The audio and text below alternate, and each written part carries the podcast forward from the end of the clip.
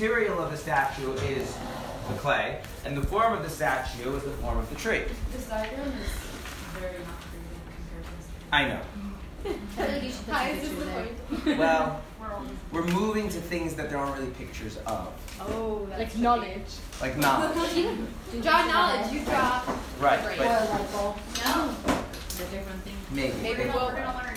And obviously, there has to be a third element, the agent, which brings the material and the form together. In that case, this agent has two aspects one that relates more to the form, the eyes relate more to the form of the tree, and the hands manipulating the clay, which of course leads to the question how do the eyes and hands work together? You need a third thing, and then you have the same combo over again. Okay, we're going to go back to knowledge. So, knowledge, like the clay statue, is something that comes into existence. You have some, you could have more. Some people have less, right? So, if there's, just like the clay statue, there's the form and the material, knowledge has form and the material. Okay? Where, what is the, what is knowledge, what, what is the material of the knowledge? Now you have to pay attention I'm using the words. When I'm using the term material, I'm using in the sense of what role does the clay play in the statue? What does the clay do relative to the statue? It becomes. It becomes the statue, right? By being reshaped. Yes? So, what is the thing that becomes knowledge by being reshaped? Other knowledge. Well, that's not helpful. What? The mind. Okay? So, the mind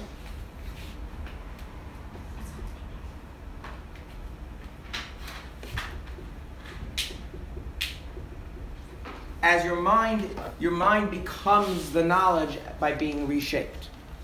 That's what we mean that's material. I don't mean that it's material in a physical sense. That's why i did not use the word matter. This is a metaphysical concept. One entity becomes something by being restructured and reshaped. Your mind becomes knowledge by being restructured and reshaped. Yes? Is this opposed to the idea that exists physical brain being actually reshaped in different neural pathways? i, I will get to that soon Okay. Okay. Now, if it's not, can you know something that isn't real? Yes. No. Yeah. Wait, No. what You can understand something, you no, can't no, know no, no, it. no, no, what? no, no, no. You can never know it. Can you know something that isn't real? Oh, okay. So this isn't a, this isn't a, this is an important thing. If I am experiencing a gorilla in front of me, if I'm having the visual experience of a gorilla in front of me, does that mean I'm seeing a gorilla or I'm hallucinating? Depends if you're in So Africa, this, you're this, seeing so it. this is a semantic question which has Yeah, profound metaphysical consequences. We can use the word seeing to describe the subjective experience only, in which case a person hallucinating seeing a gorilla and a person seeing an actual gorilla are both equally seeing. And then the question whether there's an actual gorilla is independent, in which case seeing is entirely subjective. Or we can say no, seeing means that your subjective experiences maps onto objective reality, and so you can only see a gorilla if there's one there. If you are having the same experience, subjective experience, but there's no gorilla there, that's not called seeing, that's hallucinating. And then we could say, how can a person tell whether they're seeing or whether they're hallucinating? Is an interesting question. So, this is a very important thing. When we use words that imply a subjective being's relationship with reality, are those words entirely subjective or do they have an objective component? So, does seeing mean there's something actually there and you're seeing it, so therefore you can't see things that aren't there? Does knowing means you're knowing something that is actually there and therefore you can know it? Or are seeing and knowing merely descriptions of, of your experience and they may or may not have any bearing on reality? Now, like many of the things we've discussed, there's a big shift between classical thinking and modern thinking in this. Guess which one thinks which one? In modern thinking, what does seeing mean? No. That is subjective. Subjective. Purely subjective, right? Whereas in classical thinking, seeing only you would only use the word seeing if physical. the thing is actually there. If you are having a, a similar experience but there's nothing there, we call that something else entirely, hallucinating. Okay? What about I'm seeing things? Th- So, These things are physically no, you're not seeing things. You're not seeing things. You're under the impression that you're seeing things. You're deluded into, into believing that you're seeing things. We're not actually seeing things. But when, when we say like, is there a gorilla there or am I seeing things? Right, that's because we're using the word in its more modern sense. Okay. Okay. So, classically, and, and there's there's reasons for there's reasons for thinking this. This ties back to that whole like reality is objective.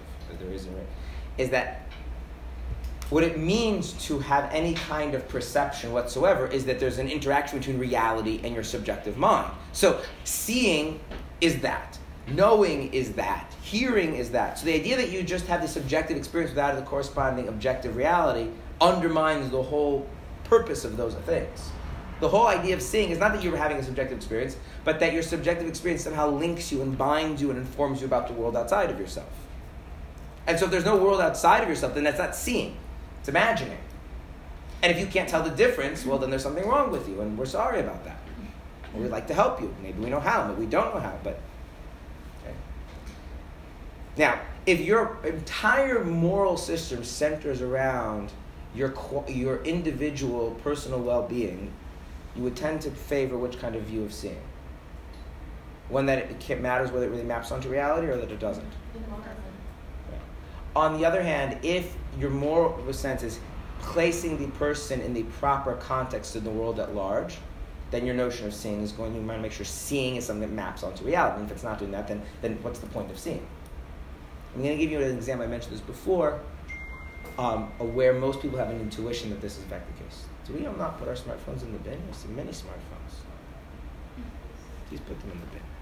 Makes me nervous. Maybe that's just my subjective problem. Okay. Let me just finish the thought.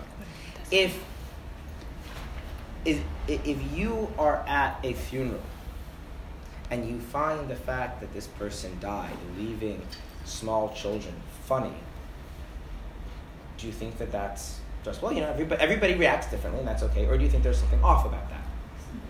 There's something off, meaning that there is a sense of humor, and the sense of humor should pick up on things that are objectively humorous. And this is not humorous, so it shouldn't be triggering your sense of humor. And if it is, something went wrong and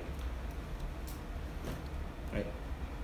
That's that, now if you take that kind of an intuition and you build moral theories around that, which obviously a God-given religion would have to describe to that worldview, then you have to start thinking of senses as again things that link your subjective experience with the larger reality. And so it doesn't make sense to speak of seeing something that isn't there or hearing something that isn't there or knowing something that isn't true all you can say is you're deluded into believing that you're seeing something.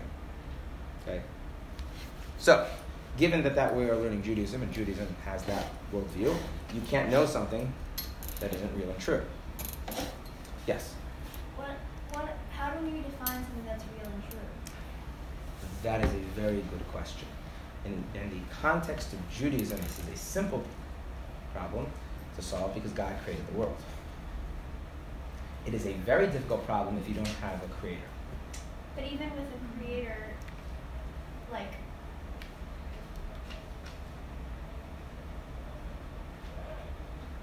how do I know? Did you, now you switch. You switched from. You switch. You switch between two very different questions, which is, which is one. You switch from metaphysics to epistemology, which means yes. what is for how do I know? How do I know?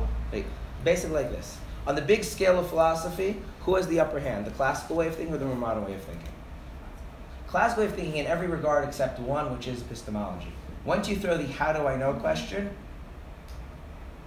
that just tends you down a rabbit hole that all you're left with is your own subjective experience, and then you get more modern thinking. Okay. So, what? That's probably where Right. No. So that's the thing is you, and you'll notice that every time I can explain something like that, it'll make perfect sense until you throw in that. Yeah, but how do I know? How can I?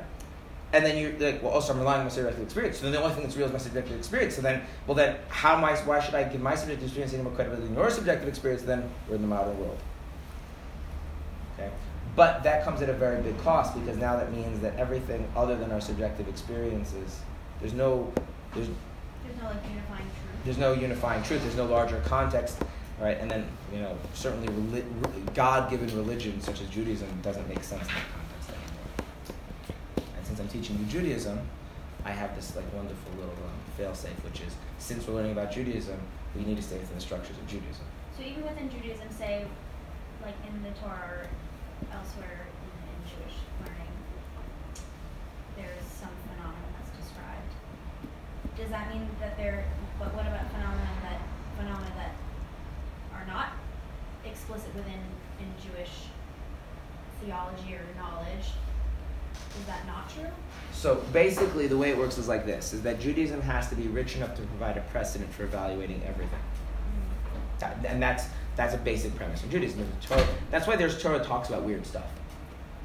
Because not that it's relevant, because because if, if Torah is going to be, so to speak, the litmus test we use to evaluate reality, then there has to be precedent for every phenomenon we encounter. We have to contextualize it within the Torah Like forever. Forever throughout all of it. All of it. And this is just another. This is this is the practical manifestation of the idea that the Torah is the blueprint of reality. What's weird stuff?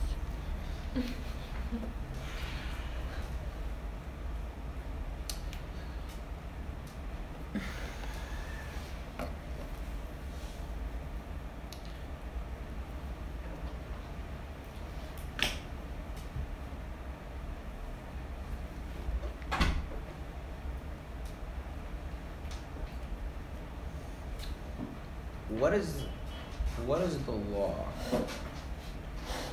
if you have um,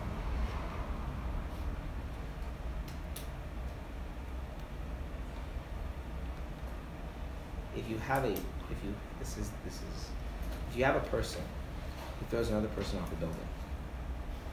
And before the second person hits the ground the third person chops the second person's head off. What's the law? Now like how often does that happen in human history? Wait, if someone throws someone off Someone throws someone off a building, Mid-air. and midair, before, right before they hit the ground, right off a ten-story building, right before they hit the ground, a third person chops off the person's falling head. Right, so you're saying who's the person who's falling or the person who pushed the, The person who's falling. Who murdered so two him? people jump off. The, I mean, No, Are no, they no, no, no, of murder? Is no, no, no, no. So who person murdered? The one who killed him. And the person Who killed him? The person chops off the falling person's head. Didn't you just say Well, before he yeah, hits the but ground? how Someone chopped his head off. it while jumping? That's what he's saying. So- Well, the one killed him Why did he kill him first? Okay, now I just want to point out: Does this normally happen? No, is no, not no. weird. Ninety-nine point nine nine percent of murders. This is not a relevant question. What's the Person A. It's actually a whole debate in the Talmud. Why? Why is it discussed in the Torah? You could see it happening, not chopping heads. There's a gun. Someone shooting someone. No, a gun is actually not a gun. A gun. A gun. is- So A gun is easy. does A gun they what's speak the with weird arrows, using arrows and guns a is different. Thing Torah. I, I, there's other weirder ones, but I was trying to think of one that's easy to explain quickly. There's all sorts of these weird scenarios because they, they establish fundamental premises about how to evaluate reality. You're reality. not answering the question. I'm not answering the question. I'm saying. Okay, that's what I'm. That's one of the reasons that frustrates people when they learn Gemara at Great Length is That's that something about most of the Gemara is using weird scenarios to explore the metaphysical truths about reality as God sees it, rather than describing like practical scenarios that most people encounter most of the time. Wait, did you say this frustrates you? No, it doesn't frustrate. us. It frustrates many people in the encounter Oh, learning I thought Gemara. I said frustrates you. So by weird you mean scarce? weird, unusual, sometimes hard to imagine ever Very happening. specific, Yes, very Okay. strange. they've said. controversial, maybe. I was trying to avoid ones that are not controversial. A lot of them are controversial, but I was afraid if I do too many controversial No, things, do it. our minds will go off. I have a controversial thing for myself. Okay.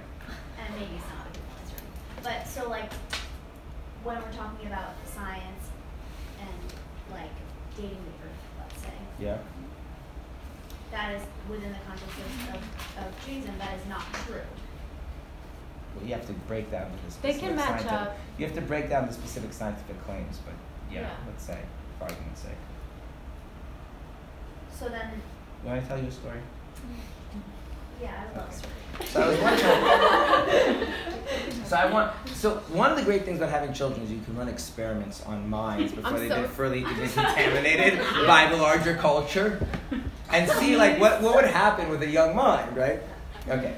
So we went I'm to a ca- condition mine. Okay. So, so we went, we went, we went to the, we went to these caves uh, near Beit Shemesh with my whole family, and we're walking. The tour guide said um, that the stalactites take millennia to develop. So this one's 10, 10 million years old or 30 million years old, whatever it is. Which of course, you know, the idea that God created the world 5,780 years ago doesn't make that line up so well, right? Um, so I, my older sons were, were, were with me, and I noticed that kids, uh, there was like some 13, 14, 15 year olds ahead of us, and they were starting like debating this and discussing this and very thrown off by this. So I figured let's let's see what happens if I draw attention to my, you know, and then eight and seven year olds and see what happens then. So I asked them, I said, Do you know how long it takes for like a, a, a centimeter of stalactite to develop, or stalagmite, whichever one it is? And they said, No. I said, Well, the tour guide just told us one centimeter takes 100 years. I'm like, Wow. And I said, So how long did it take for this one to develop? And they're like looked and they said, That must have taken like five or 600 years. And so then I said, And how long does it take for Hashem to create that? And they say, Instantly. Mm-hmm. So then I said, how did it take? How did this one take to develop? And I showed them this big one, which clearly, you know, if you do the calculation, it's hundreds of thousands of years old. And they said, well, Hashem made that one right away. Because if you have a notion that God creates the world out of nothing instantaneously, right? Then the idea that you use your observation of the rate of change to work back for how long something has to exist becomes a meaningless proposition, something the Rambam actually writes in the Guide for the Perplexed and because and they, they didn't they don't they don't they don't even know that there's an opinion that people have that the world is millions of years old. Right. They were just thought this most obvious thing. Like this one could have developed, and this one had to be created whole because that's how the thing works. Okay, um, and and and so the, the issue here is that you have to break down very specific claims, right? Which is, you know, most of scientific claims have to do with extrapolating rates of change. And those are valid.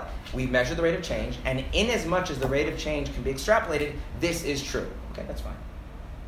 But there's an underlying um, there's an underlying assumption made, which is that the extrapolated rate of change is in fact the reality, and that So in this context, like like knowledge based on those types of statistical extrapolations is not true knowledge. which is I'm going to get to that. Yeah, we're going to get to part of our problem with human beings having knowledge.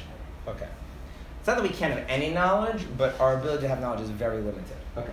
So where do you get the knowledge from? Well, in theory, you get the knowledge from reality, right? Except it's not like reality just beams into your head. So the form of the knowledge, your form of your knowledge actually comes not from reality, but from your senses. And then your senses you get from reality. Right? For the most part. How do you how do you get information about the world? Through your eyes, your ears, right? You, there's rea- the way reality actually is, and then you have senses that pick up on reality, right? Mm-hmm. And so you have sense, sense perceptions. So, for instance, like in science, this would be like how you collect data. But it's more simple things like this, like the fact that you're seeing a chair in front of you. Okay?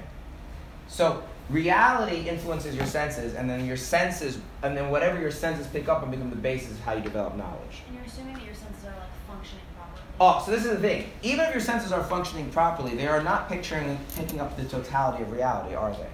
No. Okay. Another thing is your mind.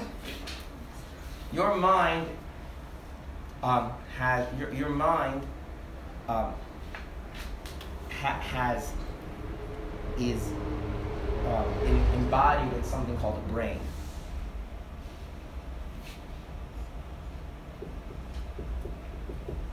We've moved away from that.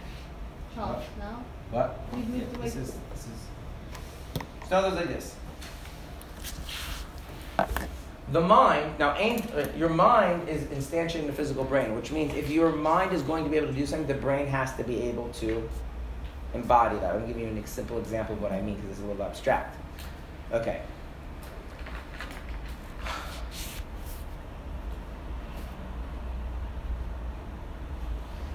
This is a causal chart, right? This explains that an abstract notion of causality. Reality influences the senses. The senses somehow influence the knowledge.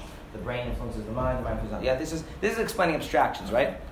But I am making those abstractions tangible and relatable by using markers and a whiteboard, right?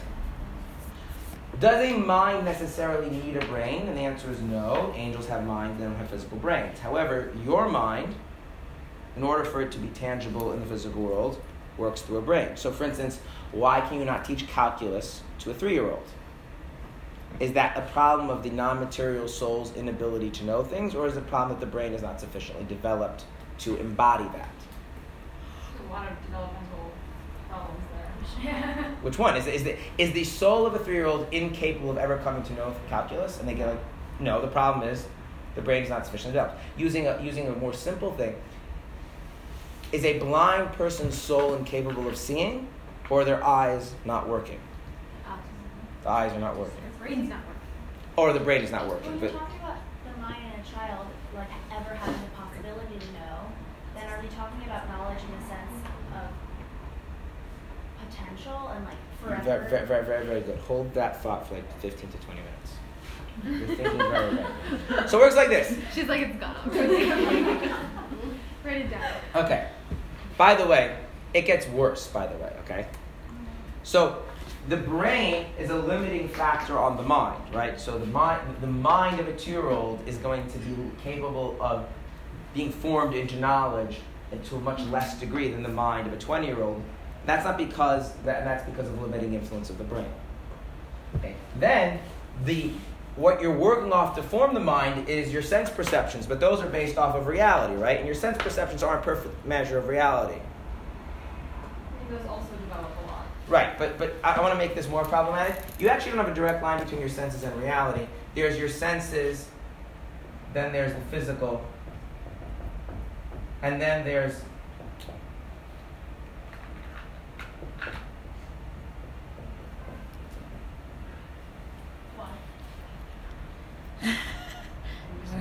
How do I change my chalk now? which I don't have in front of the board. In other words, like this: oh. your senses actually see the chairness of a chair or the causality of like a rock breaking a window. Those aren't physical. What do they see? They see shape, color, size, right? They hear sounds, and it's via that you have some sense of chair. chair. So the way it works like this is whatever makes the chair the chair is embodied in the physicality of the chair. The physicality of the chair that your senses see. So you're now you're hoping that the physical chair does a good job of manifesting the metaphys- what, what, what it is to be a chair. And then you're doing your whole job that your senses are getting an accurate pickup of that. And then only then are you going to start developing knowledge. In the meantime, we hope your brain is sufficiently developed that it allows for a sufficiently pliable and malleable mind to be formed into something. Which means, how much do we trust most human beings' knowledge? It's probably highly incomplete, right? And then you throw in like Well, emotional. incomplete doesn't mean wrong. No, no, it doesn't mean wrong. But then, and this is where we get the wrong part. Then, if you take something that's incomplete, throw in emotional biases, Oh yeah. and then people start extending and making claims and beliefs based on what they know beyond what they actually know. We have Now we have a problem. Right? But we're, we're not talking about that extent. The knowledge here is still going to be true. It's just going to be highly limited. The brain limits is the mind's ability to be a worthy material to form knowledge. And the degree that the physical expresses the metaphysical and the degree that the senses pick up on the physical's expression of the metaphysical limits how much of how, what, you're, what, what you're trying to turn your mind into. Okay? Yeah. Okay, if we said that knowledge is something that you know it so much that you act on it, right? You see it through your actions. Without, without consciously having to choose to. Okay. So if you're constantly choosing to, that can be motivated in a number of things. Okay. Um, I think this is an example, but you can obviously correct me if I'm misunderstanding. But I'm thinking of like someone who thought that they saw um, somebody, I I don't know, like, let's say I thought I saw my friend key my car. Right. Or something like that. But I like I didn't like think I see it like did I just see that? I like I'm pretty certain that is what I saw. And now I have this fuming anger like how dare she? And then it like continues and it simmers and even when I'm not consciously thinking So about there it. Is, there's a little element of something that is actual knowledge in there, and most of that is a bunch of other stuff than blowing it out of proportion, and destroying like, its content. is the I'm element, the, the, the, the, the, the element of the element of the element the element of knowledge that you have is you have an element of justice. You know that there is right and wrong, there's deserving and undeserving. That's something you know, right? And that's in there. So you take that out of there, there's no simmering anger. Like take that element out, you have this sense that there is there's right and wrong and there's accountability, right? Mhm. Okay, but then and that's actually about the only thing you know in that. Everything else there Well, but a person might think I know my car was keyed. I know I saw this person key. Right, that's car. what I'm trying to tell you is that so those other things don't really count as knowledge. And one of the things that the important thing about knowledge is that knowledge can't be things that are that are that are, that are situational dependent. So you can't know that someone. Not really. Can you know that God created the world?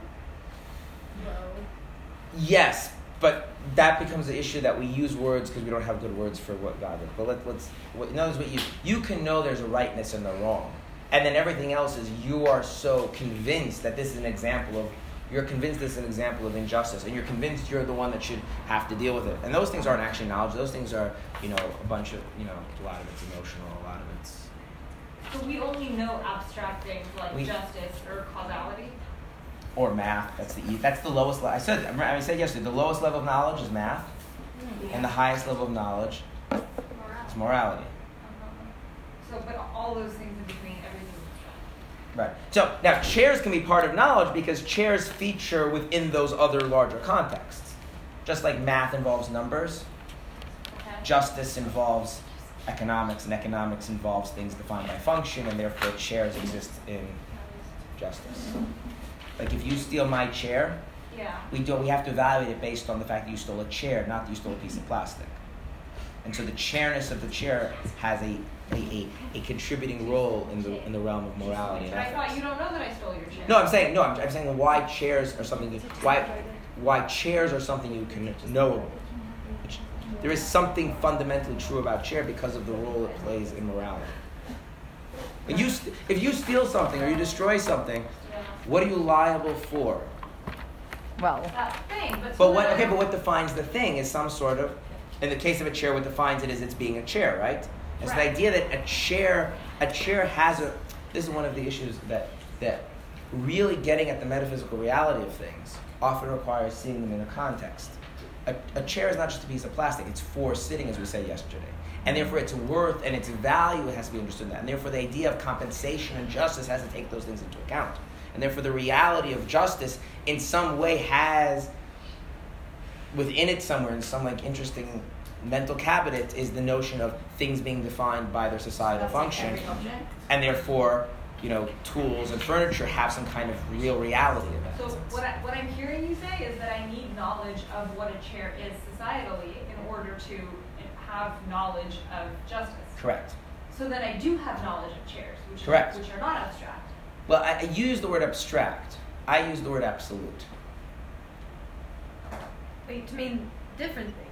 Okay. because abstract you mean that's not necessarily connected to physicality what i mean absolute is Yeah. that it's not limited to this specific circumstance or the other word is universals Is not optional? Okay. Is is knowing that like my mom is actually my mom is that an absolute knowledge or is that dependent on motherhood motherhood is an app is a universal because that there is a there is a that is a this is a defining feature of reality is motherhood and relationship and what that means and what that entails but your particular mother I don't it's know just an my mom instant- my mom. oh You yeah, can know- That, that's not this knowledge. not not really no you would never you would never get to this kind of knowledge But don't I act? I feel like a lot of my life I'm acting on the very strong assumption, if you want to call it that, that my mom is my mom. so. This is definitely a way to create not- how is that not anxiety. What? That's the distinction I'm trying to. No, this is like how anxiety comes. what about. I what I'm saying is there no what I, so what I would say is like this you clearly no it's like this you clearly have knowledge of you clearly have knowledge of motherhood and you got that probably because your mother did a pretty good job of embodying what motherhood is now it may be that you know somebody's the person that did a good job of instantiating motherhood like on a purely technical ground like there's they're being misled and they they they you know it's like if, if you in math you can do you can you can assume things that are completely false and you can work around it and eventually discover what's true. You can get at knowledge in many different ways. If you have someone that is embodying and, and, and presenting what motherhood is in your life you will develop some sort of knowledge of what motherhood is. And you will make and you'll have very strong convictions that you know the person that seems to be, doing a good job of being the mother is probably the mother. But we have to differentiate between your knowledge of of of of, of, of mother versus why you're convinced that this person is your mother now that's a very subtle distinction that Right, but, but I'm not convinced she's my mother because she's being a good mother or because she's the person who raised me or any of that stuff. I'm convinced she's my mother because I'm convinced that she actually birthed me. Like yeah, but, but what no, but what causes you to believe that Okay, one second, one second. Okay, consensus of everybody I know. So that's what I'm saying. So meaning you're just using is that. So, so that thing is But your when sense that there's something called motherhood. That there's a mother who gives birth to people, and I obviously have one. That's knowledge. That this is the one who did it. That's So I have knowledge that I have. have a mother, and you have very strong convictions that this is your mother, Uh-huh. and they're slightly different. I'm gonna tell my mother. I'm not, I'm not traumatized. Leslie's gonna Yeah. freak gonna- out. Yeah. She's gonna be like, But also, wasn't no really evidence. There's no way to like ever reach that. How do you know if you know operate as though something? I think Jim was wrong. going Yeah, out of what was pain if you Like said I operate as though I equally know that I must have a mom and that this woman is my mom. That's true because once like you add your an element parents of because you call knowledge. them Leslie and I want to take back what I said. When I say you can tell the person has knowledge based on their actions, that doesn't mean the entirety of their actions is only attributed to knowledge.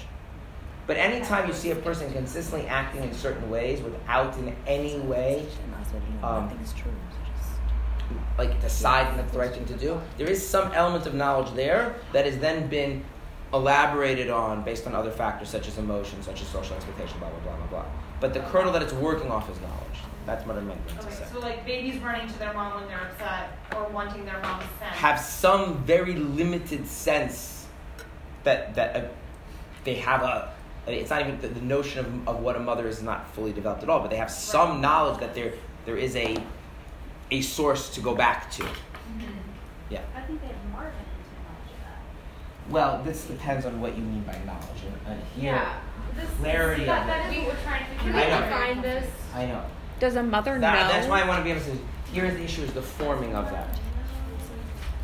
Ooh, does my mother know that I am her child? That's yeah. She yeah. was there for the She, yeah, she, she did it. Yeah, but she did. So so so. She done it. Maybe the child you would have do it too. Okay, I'm going to stop this conversation because a lot of these questions are actually part of the the fact that these questions exist are part of the point that the Robin wants to get at. Okay, so there's a, some sort of metaphysical aspect of reality: mothers, chairs, morality, numbers. Mother's chairs morality. They're all metaphysical, and they are all embodied physically. And then your, those physical things are apparent to your senses, and it's that chain of causality that even gives you the basis to copy from to start forming your mind into knowledge. So you hope that that's working relatively well. And then your mind, it's not like some disembodied mind like an angel, it is embodied in the brain. And so if you hit the brain wrong or the brain hasn't had enough years to develop, the mind is not going to work so well. Okay. But remember, every time we have two things, we need the third thing that brings them together? Yeah. Okay. So what takes your mind and tries to shape it in the form of the metaphysical nature of reality that's coming through your senses? Hmm. Your soul. Okay. So we'll use the word soul for right now. You have a soul. Okay. Yeah. Yeah. So disconnected. Solid. You'll connect it soon. Maybe. Right. I don't know. And the soul We're connected. I don't have enough space in my room for this. diagram. Just is the agent. It's not. And so the soul takes the form that's absorbed through the senses of the, how the physical world embodies metaphysical truths and tries to reshape the mind that's embodied in the brain into like that. By the way, because the mind is embodied in the brain, that actually also causes physical changes in the brain. Is there an issue that uh, the, you can kind of say the mind and the senses are also within the soul? The We're, what? we're gonna get The mind and the what? We're gonna we're, we're gonna we're gonna get there. I missed what you Okay. I don't know what's going on. Just, What if guys? the more you focus on what I'm saying and don't think about how like all of this, the, the consequences of it, the more you'll understand. The more you try and like, given that, how does everything else? Yes, I'm giving you a new idea that does redefine how we think of reality. That is true. Yeah, which we do like every half hour in this class. But stay with me, okay? Can I ask something about what you said? Is it directly, directly related? Yeah, I'd like a repeat of a direct quote, please. Okay, so I will start from the beginning. Verbatim. Knowledge is when the mind is reshaped into a certain form. Where does that come from? From where does that form come from? There is metaphysical reality occupied by things like right, wrong, mothers, chairs, number three, freedom, and chocolate cake, which is then embodied in physical reality, which is then experienced through the senses, and then that is the template to work off that you want to form the mind into some kind of copy of that metaphysical reality. That's what knowledge is. The mind, meanwhile, is embodied in the brain, which means the brain limits the mind's flexibility, and changes in the mind restructure the physical brain. Uh, why does it mean that's the part that I wasn't clear on? Is, why does that? I get that the brain Because, because, and I'm not going to explain, the relationship between the brain and the mind is itself a matter form relationship. So go back Doesn't to matter what. The or metaphysical matter translates into formulation, physical, which which means then just like the experienced clay through tree, senses, if you want to turn the affect clay into a tree, you have to Which reshape is- the clay. Yes. Yes, that's what we just Which is why brains are not like computers. Oh, yeah. You can ask any neurologist that brains don't work like computers. You cannot reprogram a brain to do something different. If you want to re, if you want the brain to actually be function differently, you need to physically rebuild it. I mean, it's neuroplasticity, Right, right? right. Whereas computers, the exact same hardware can do many different things because there's no real connection Oh. between what it's doing and, and its structure. There's no software hardware distinction in brains. Um, meaning the software and the hardware Are the same are are two ways of looking at the same underlying reality. Right. Right. Okay. Which is another way of saying form and matter. Okay. Now, yeah.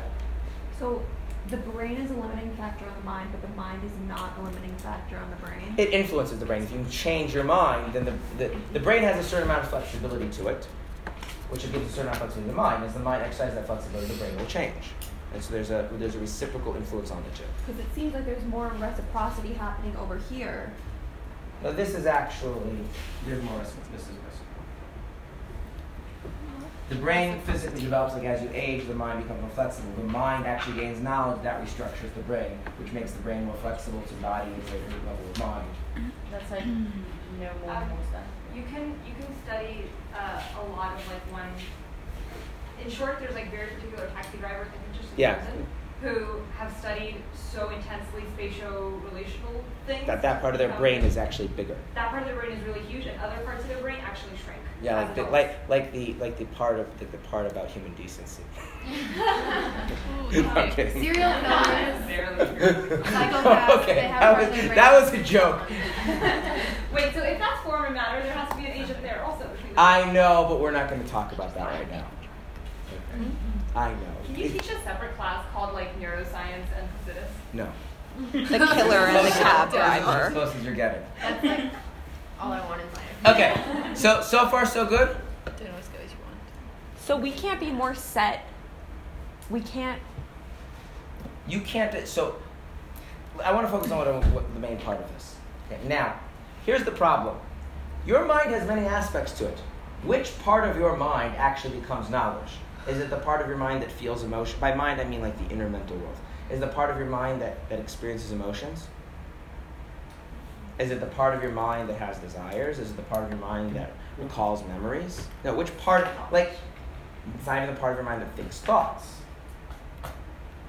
I mean, for example, can you think that you're a purple elephant? You can think the thought, I'm a purple elephant. Does that, does that in any way move you towards having knowledge that you're a purple elephant? No, it's not possible to have knowledge that you're a purple elephant because you're not. So we need a name for the part of your mind that is capable of becoming knowledge. It's a very specific part of that mind. Do you know what the name of that part of the mind is called? I will tell you. Okay? The part of your mind that is capable of becoming knowledge is called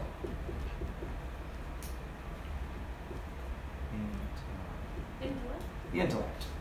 The intellect, or the intellectual part of the mind, is the part of the mind that is capable of becoming knowledge. No questions, please let me finish. Mm-hmm. Now, your senses give you a lot of information about the world, right? The form that you want to turn your mind into, right? Yeah?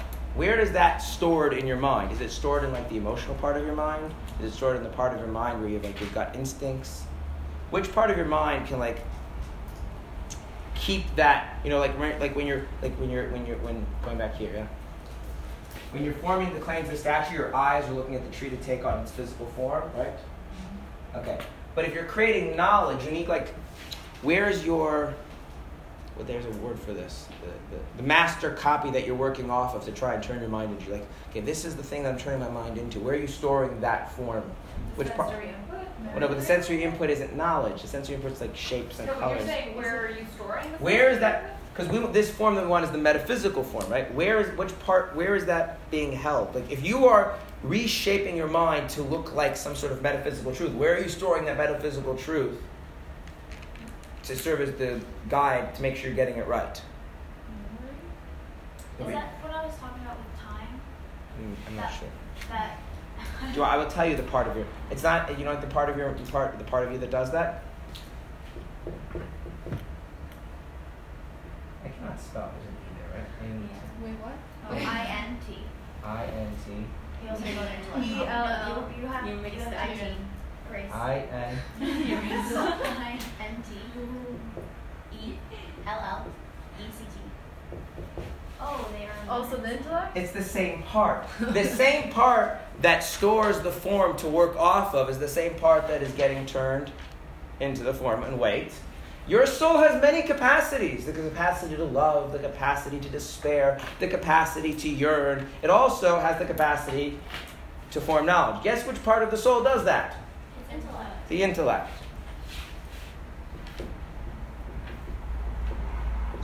Which means knowledge is a very unique process, and it is the only thing like it, which is why it's hard to explain. Because knowledge is the intellect turning itself into something.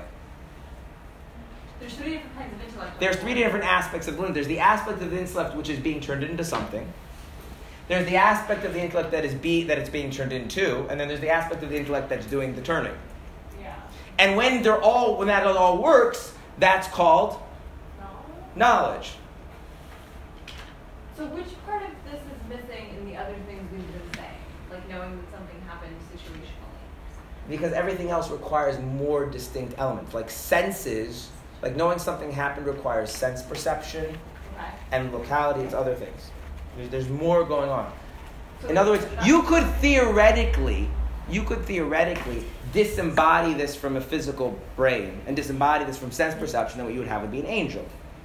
If you just Sure. cut this part and made it just that, that's an angel. In other words, there's no reason in principle it has to work through a physical brain and physical sense perception. Ours does. Wait, I'm not sure how that answers my question though. My, my question was how is it Because- not knowledge? because- like, what? Because all this other stuff that you're talking about is stuff that only exists in sense perception. Things that are limited by time and space and specific circumstance. Okay, but so that can be there, right? The, the senses can. That's right, but but if, Knowledge. Like it, it's still knowledge even if you don't cut all the other stuff out. That's right, but it's going to be more limited. And what the knowledge part is the only part that is distinct from what's captured by the senses. The, in other words, what's true, let me give you an example. We're going to use the example of a tree. I'm, I have knowledge of a tree. What do I know about a tree? And it does go to That's right. Do we know, what else do we know about a tree? It has roots. It has roots, right? What do we not know about the tree? if it's green. If it's green. And even if the tree is green, we still don't know that it's green because there's nothing inherent about a tree that makes it Wait, but if I see the tree, You still don't know that it's green. And the reason is, the, that's right, because the word knowledge reflects metaphysical. There is nothing about the tree. In other words, like this: if the tree would be would not be green, would it still be would it still be a tree? absolutely. So what you have is something else. You're saying, I know this is a tree. I know what a tree is. And in addition to this tree, this tree has other elements which are nothing to do with a tree. And, and, and, and that is already a different layer of cognition. Now, the problem is we don't think about things like this most of the time. We don't segment things like that. Right. No, no, most people are very much wrapped up in what the senses can perceive and care very little about the underlying metaphysical reality. But knowledge is all about the underlying metaphysical reality. So the more you know about a tree, the less the physical appearance of the tree really matters. Mm-hmm. The more you know about anything, the less its physicality really makes a difference. You want to think about this in a social sense, the more you know somebody, the less their physical appearance is really part of what you're relating to. Okay? Because knowledge is dealing with things that actually transcend the physical, they might be expressed through the physical. Like what makes a tree? By the way, you can go deeper. Like what really makes a tree a tree? So you get like what is the what is what what what is the true spiritual essence of a tree? That would be truly knowing a tree, but that goes beyond. But okay, like if we take a person that I know, like sorry to offend you, but if I take Batya, right? Let's say that like even if Batya was dressed completely differently, looked totally differently, or was standing behind a screen and I couldn't see her, if I heard her talking, I might still know that it's her. Yeah, but the problem is, the problem is, that we're- But she problem- still has curly hair. But the problem is like this. The problem is we have to. It, if you're gonna if you're gonna get involved in a technical discipline, it's it's annoying to use jargon. It's important to use jargon. Okay. It's annoying to use jargon, but it's important to use jargon. You can't know something that doesn't have a metaphysical reality to it. That doesn't. You can't know something that only exists in a, it only exists circumstantially. So are we, we don't have metaphysical realities? We do. You're we just we have saying humanity, right? We're human beings, and therefore we, we're, we're accorded a certain level of dignity, or should be, right? We have certain responsibility that stems from our humanity, right?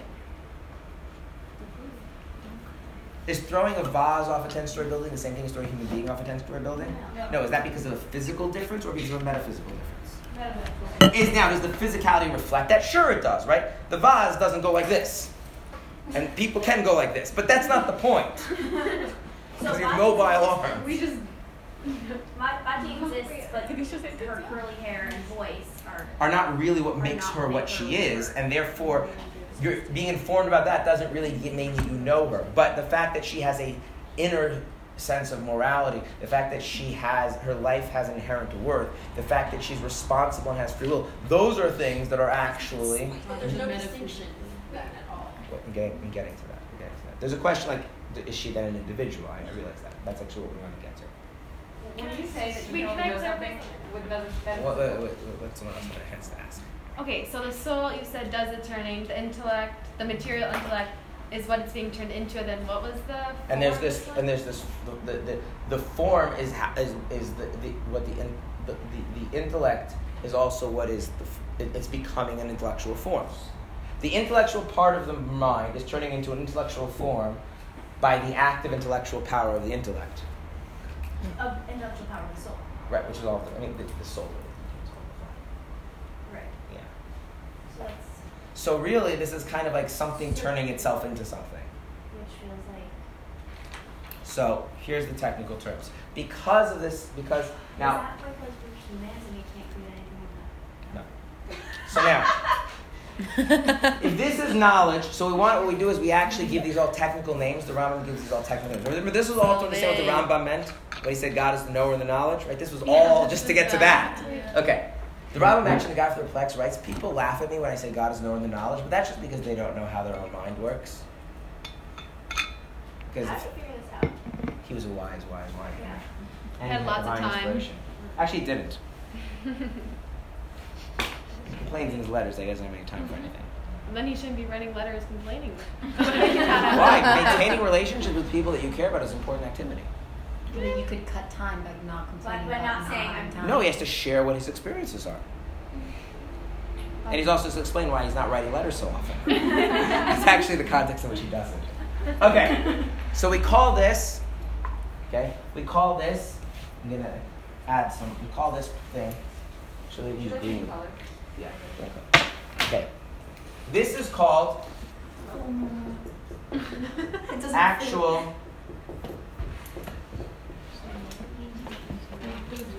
knowledge.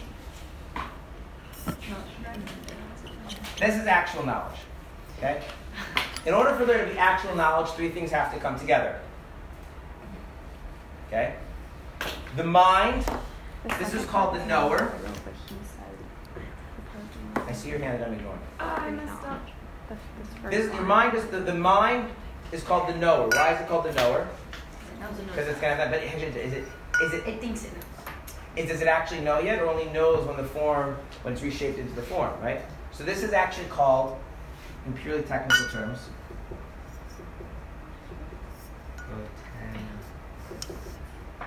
the potential knower. The mind, before it's shaped, is known as the potential knower. The form, before like it's like go back here, like the clay is a potential statue of a tree, but it's not an actual statue of a tree, right? This form that you that your metaphysical form that's coming through the physical world that you're picking up through your senses, hopefully, right? That's called the, the potential known. That's something that could be known, but until you form your mind that way, is it actually known? No. It's like going back to the tree. the form of the tree is potentially the form of the statue. It's not actually the form of the statue until you make the statue. Shouldn't knowledge, like, shouldn't it be potential actual knowledge also? No, no, no, no, no. Because So- when So then, Potential really come together. so the, when the potential knower, right, is shaped into the form of what is potentially known, that's called actual knowledge. Okay? And the power to do that whole thing is called Oh potential knowledge. So there's this thing in your soul that your soul has, which is potential knowledge. And the potential knowledge shapes the potential knower in the form of what's potentially known. And when that actually successfully happens, you now have something called actual knowledge. Except, unlike with my clay statue, where the clay is a distinct thing, and the tree is a distinct thing, and the eyes and hands of the agent who's making them is a third distinct thing, these are all three aspects of the same thing called the intellect, which means all you have really what's happening is the intellect moving from a state of potential, where it's diverse, into a state of actual unity. What happens when you know something is the mind's potential to be shaped, to be shaped and the mind the potential shape that the mind could be in with the mind's potential to shape itself are all coming together and unifying which means in as much as you know something the knower the knowledge and the known are all one this is what the Rambam says for people don't and every person anytime you know anything the knower the knowledge and the known are all one the clay and the tree are one in the statue the clay is the material of the statue, the, tr- the form of the tree, right? But this is limited because the agent is really a third thing. In knowledge, the thing making the knowledge, the thing becoming the knowledge, and the thing that determines what the knowledge is turned into are all actually different aspects of the same thing. And so it all comes together. It's one thing. And so anytime you actually know something, you actually know something, the part of your mind which became that knowledge, the form it's in, and the power to make it come about were all actually one are actually one thing. The only reason we say that you're in your mind they're not one thing is because you have to go through a process of going from potentially knowing, potentially being being potentially knowing, something potentially being known, and your potential power to make it happen to it being actualized. And this then leads to what someone asked you about your individuality. How many metaphysical realities are there total? Uh, a lot. One. One, right? Like everything is all. all You named like a few. yeah, but all those things are interconnected in one larger picture. Oh, so ultimately, it's just one large physical reality, right? So what makes you different than me on the level of being a rational, intellectual being, which may- by the way makes us human, is where we are along in terms of exercising this potential. In other words, like this what makes you an individual is the contrast between your potential and your. If you look at these three potentials and contrast them to your actual, that's what makes each person individual. What, are, what is your mind capable of being formed into?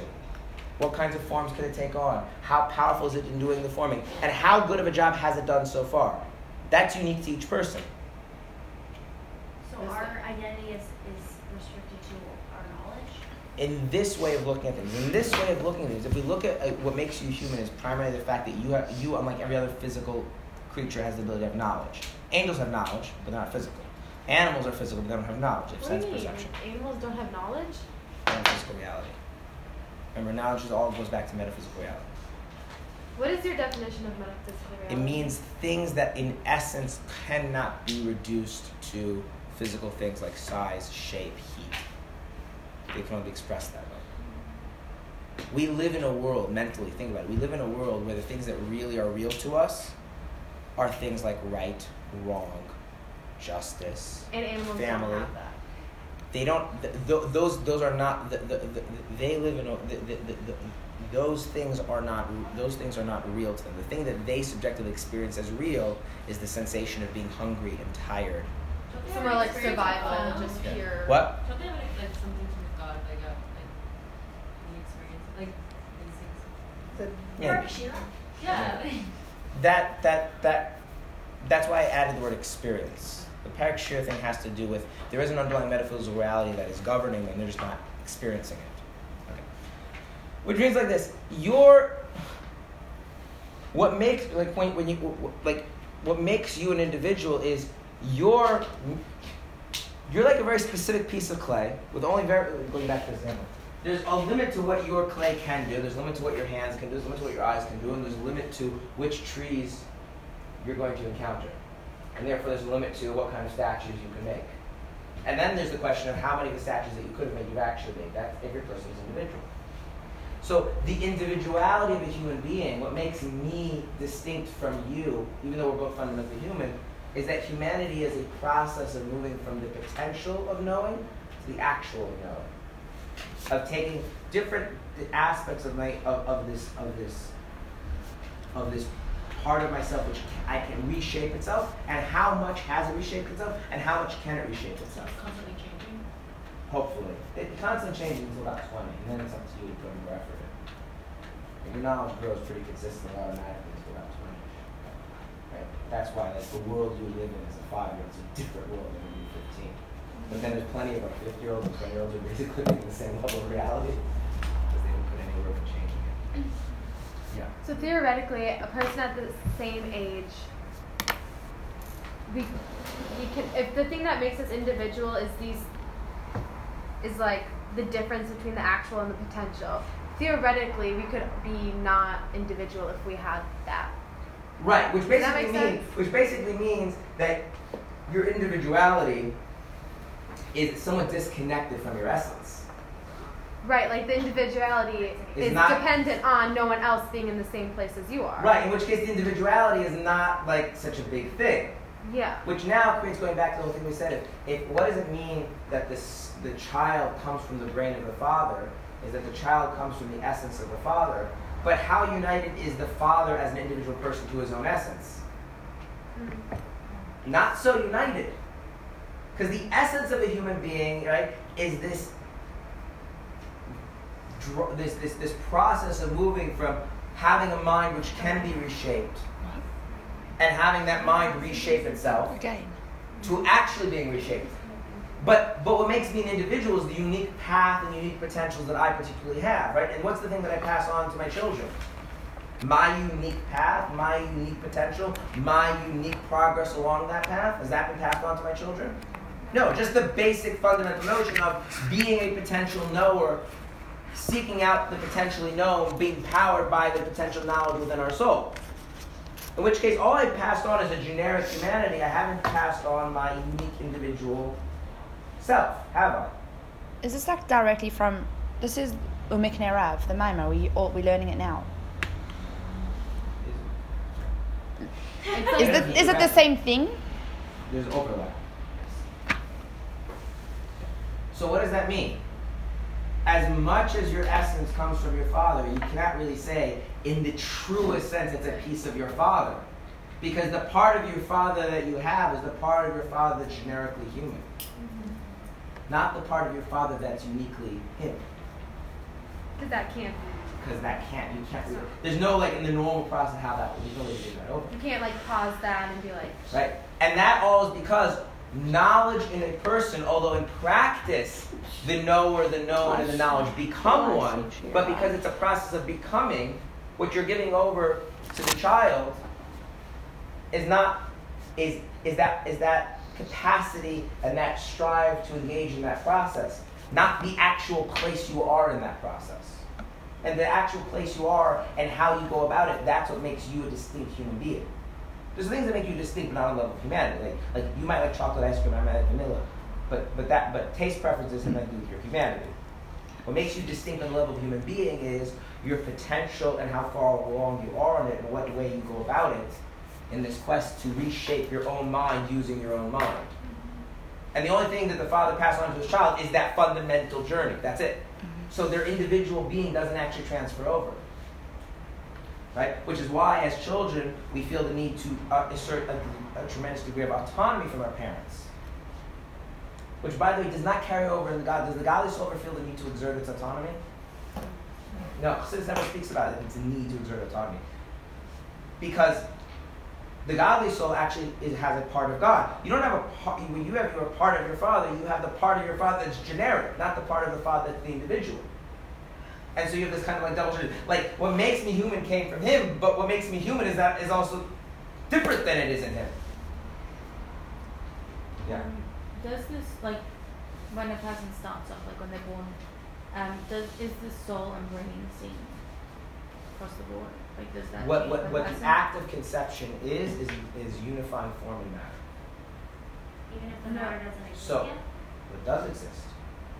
The brain I mean the brain doesn't exist well, well, okay, so so the initial matter isn't even formed into a brain. That's already so it's having a brain is already well along the stage of here. Conception is conception is the point of con- initial point of contact between the form and the But does everyone start with the same potential amount no. of potential in their soul and no, brain? No, depends on what kind of matter you. No, no. That's why so, like just like geniuses that. Can you? What was your no, question? But, Sorry. Like if you stop, metaphysical is the same for everyone, right? Because on some deep, deep, deep fundamental level, but on the level where, where the soul attaches to the body, there, there, are, there are limits. Uh-huh. And so, like, so some people, their souls is is more capable. Yeah. Putting Not because in essence more capable, because the way it was initially attached to the material, and the material that originally that, so that, that worked on. So it has an easier time putting the mind and the metaphysical yeah. together. Yeah. But isn't That's Walter is going to get to at the end of chapter two. Aren't there different levels of souls though? That's with godly souls. Here I'm just talking about humanity in general. So there are no distinctions outside of humanity and souls. Like besides like hmm?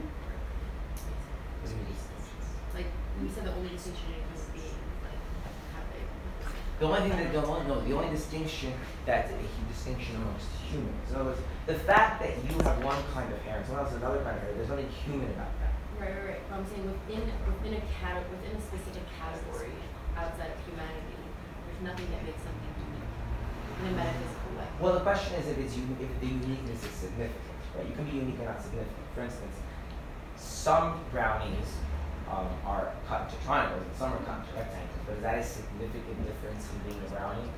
No. Okay. But where you are along the line and how you can go about and what your what the what the what the what the structure of your journey of moving to reshape of your mind reshaping its own self th- those are significant in the journey of the mind reshaping its own self, right? So the distinctions between one person and another are, are both distinct and significant.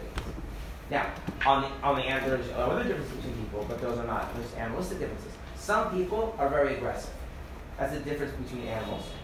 And it's a significant difference because aggressive animals have both positive qualities that help their style, but also gets into trouble sometimes, right? Mm-hmm. In general, the males of most species tend to be more aggressive than the females of most species, right? general. That's true. That's also true of human beings. But that's a, that's a distinction amongst people, but it's primarily a distinction about the animal dimension of people. But it's a significant distinction. Right? But then there's distinctions that are just like completely irrelevant. You know, like I happen to be here now and not right there, and you happen to be there and not right there, and it's moved around. Okay. Now, so when we say that God is His knowledge, is he something that is being reshaped into something, and that's what we mean when we say God knows? No. So then, so what, what the Rambam says is, when a person knows, the potential knower is being reshaped by the potential knowledge into the shape of the potentially known, and to the degree that's successful, we call that knowledge. But since God, there's no idea of moving from potential to actual, it would be as if you said, He is the knower, He is the knowledge, and He is the known, but there aren't three distinct things, it's just one thing a state of being that's known as knowledge. Which means, can you divide, if that's the case, if there's no journey, there's no development, there's no move bringing things together, is there anything that's different between his individual self and the knowledge? No, it's all. No. So what makes us have, be individual on the level of humanity is that it's a process of bringing these elements within ourselves into a state of unity. But if God isn't bringing these different aspects into a state of unity to achieve knowledge, He just is the knowledge to begin with, then his individual identity and his essence as knowledge are in fact the same thing. So therefore, if he gives over his essential self, he's actually giving over his. And he's also giving over his unique identity. In other words, like this: in every human being, in every human being, there is a distinction between what I am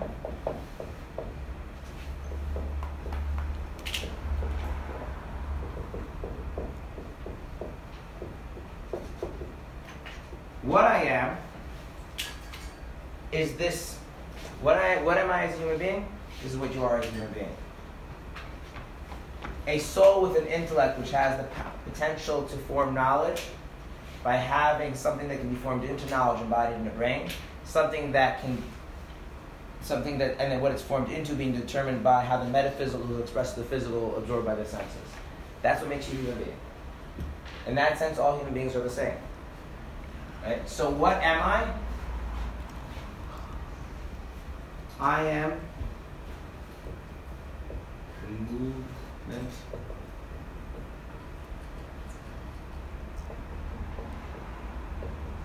from potential knowledge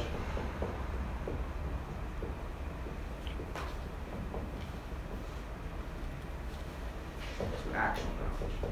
That's like what we said before, like, that, That's what I am. I thought I'm- that's what makes us. No, Every person is the movement from potential knowledge to actual knowledge. What makes an individual is The difference between the two? is The place you're at in that process. yeah. Where am I?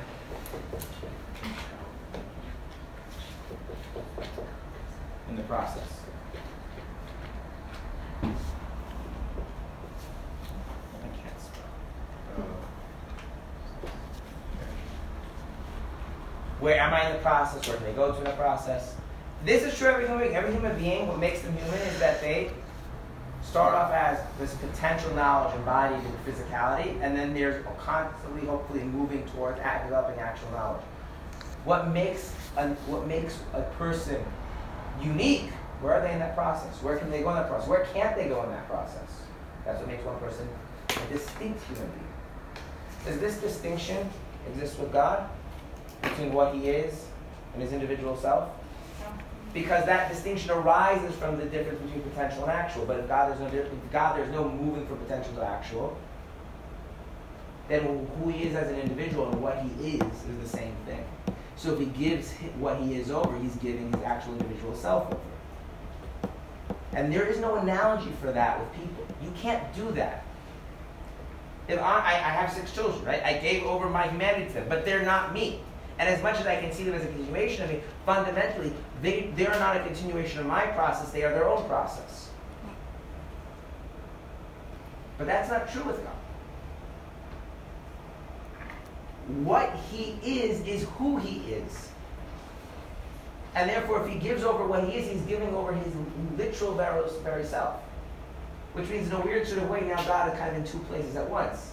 He's beyond the world as God the Creator, and He's within the world as a Jew which is not really like a parent and a child, is it? I mean, there's some element of feeling that way, but you're not really truly in two places at once. Yeah.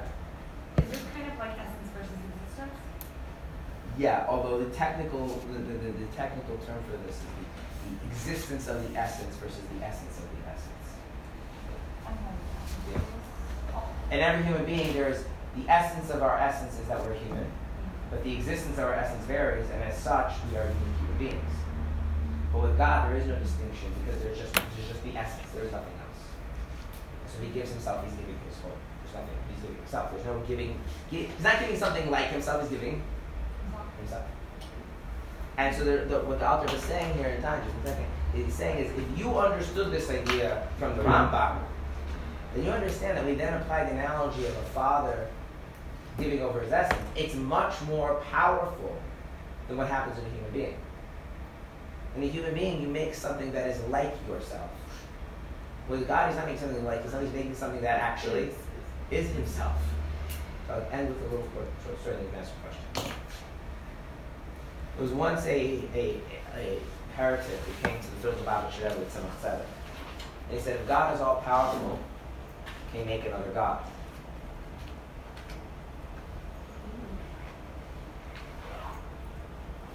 Where the Son of said answered. It says in the Talmud that God called Jacob God. There's actually a verse in the Torah. So you can read that as saying, He called, meaning Jacob called, God, God, the God of Israel. Because of the nuances of Hebrew grammar, you could also read it as the God of Israel called Jacob God. And there's actually other statements like this in the, in the Talmud and the Medrash, ascribing divinity to the Jewish people. And someone else said, "This is what is a Jew?"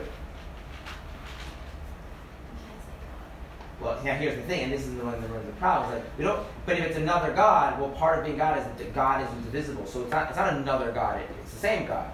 And then you run into, and this is why we call Kabbalah mystical, because it, when you start taking any one of these notions on its own and analyzing it works for when you start putting them together, the normal framework that we have for thinking about things doesn't work. Like I understand what it means that like I'm a human being, but the way in which I'm a human being is unique. And then I can copy what it means to be a human being and pass that on to my children, but then they have it as unique and they're the unique, distinct human beings. That I can understand. It's hard, but I can understand. I don't really understand what it means that that my that my individual being is my essence. But the kind of thing I am is who I am as an individual. And then to give that over. So is there one of me or is there two of me And the answer is, in some sense, one, and in some sense, two. And the, the, and the challenges of navigating that relationship are the ups and downs of the life of the soul. Because in some sense, the soul isn't God, right? God gave over his essence. But in some sense, if it's really his essence, it is God. And so we say it's a part of God. It's not like a, it's not like a, a, a euphemism for like important or good or positive. This is a, this is this is this is this is this is a truth that the, that that that, that the, the mind has a very hard time grasping. What if our godly soul is more revealed with our mind? Like, would still not. So that depends. If our mind, godly soul is more revealed within our intellect, then our minds will be able to understand it. But if it's revealed in other avenues, then no right? So it can be revealed in faith, it can be revealed in love and fellow Jews, it can be revealed in joy of the mitzvah, and then you don't necessarily understand it. It won't bother you so much you don't understand it, but you won't understand it. It has to be revealed within your intellect for you to understand it. No, that's possible. That's what everyone wants to do. But that's a journey. It's a very long journey. So this is like it, it, this is what's going on that makes you a human being. Like if you cut out the brain part and the senses part, then you're an angel. If you cut out the knowledge part, then you're an animal. This is what our sages say that a human being is half animal and half angel. Wait, without the knowledge, you're an animal? You're an animal. If you just have a brain that reacts to sense perceptions with experience, then you're an animal. If you have this other, I mean, by the way, most of the time, on what level are we functioning, really? Animal, right? This is evidenced by how hard it was for me to explain what knowledge is, to do, because most of our conscious experiences that we're having are basically not that fundamentally different than animals. The pain of loss, yeah, the yearning for pleasure, right? These are not distinctly human things. The, the Rambam actually says that you know animals feel compassion for their young. Feeling compassion doesn't depend on feeling compassion doesn't depend on knowledge. Feeling compassion requires you know, sense, perception, instinct, and the capacity to experience. In fact, Rambam even says that many animals feel more compassion for others than humans do. What makes you human is this metaphysical reality that you live in, where concepts like purpose and justice and you know the square root of negative four bother you. square root of I. Okay. That one annoys me. All right. Yes. When you're saying where I am in the process, is that process like?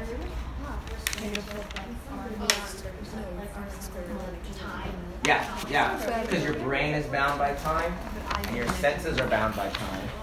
So, like, the whole thing takes place within time. It's bound by location. It's bound by context and history. That's why angels are very different. They're going through a similar process of this.